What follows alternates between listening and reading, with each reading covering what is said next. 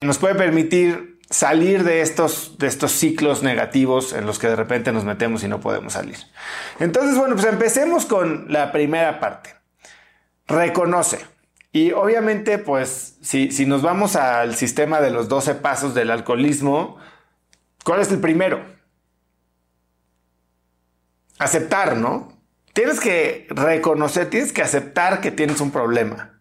El tema es que a veces ni siquiera sabemos que estamos operando bajo alguna creencia que nos está limitando. Nosotros es muy normal, nos conducimos como funcionamos todos los días y normalmente o no muy seguido nos estamos cuestionando el por qué actuamos de cierta manera, por qué juzgamos a cierta persona con, con tales características, por qué nos gusta o no nos gustan ciertas cosas. Y la realidad es que debajo de todas nuestras acciones existen este set de creencias. Muchas de ellas han sido implantadas, heredadas, aprendidas a base de imitación, pero muy pocas veces cuestionadas, ¿no? Son todos estos modelos mentales que existen en nuestra mente, estos lentes con los que interpretamos el mundo y que no muchas veces ni siquiera vemos que tenemos, ¿no? Como bien dicen, el pez es el último en darse cuenta de que el agua existe.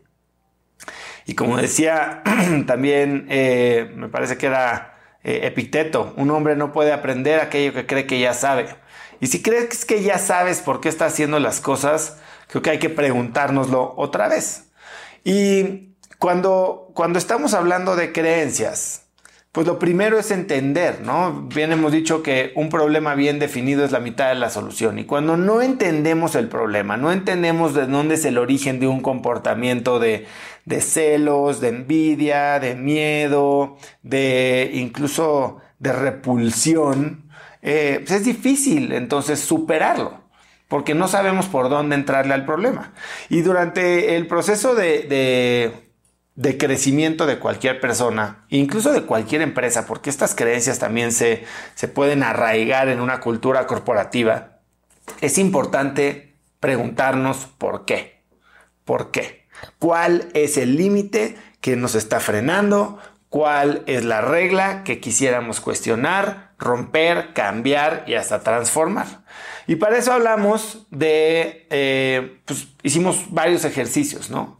Lo primero es, una vez que entendíamos nuestra estrella de la vida y entendíamos cuáles eran las áreas en las que nos queríamos enfocar, pues nos llevábamos a este gran futuro, ¿no? Eh, hicimos una, una visualización en la que imaginábamos cómo se vería el mejor año de nuestras vidas, cómo nos veríamos en cinco años, en diez años, y tratábamos de meternos sumamente profundo a la experiencia de vivir esa vida, ¿no? ¿Qué veías? ¿Qué, qué olías? ¿Con quién estabas? ¿Qué traías puesto? ¿Cómo te sentías? ¿Qué había a tu alrededor? ¿Quién estaba a tu alrededor? Y una vez que teníamos eso definido, había que entender el gap, ¿no? ¿Cuáles eran las diferencias entre dónde estamos hoy y un día en una vida extraordinaria a cinco, diez, veinte años, ¿no? Y nos preguntábamos, ¿qué sería igual que hoy? Porque hay muchas cosas que nos gustan. Hay muchas cosas que nos tienen cómodos, que nos satisfacen.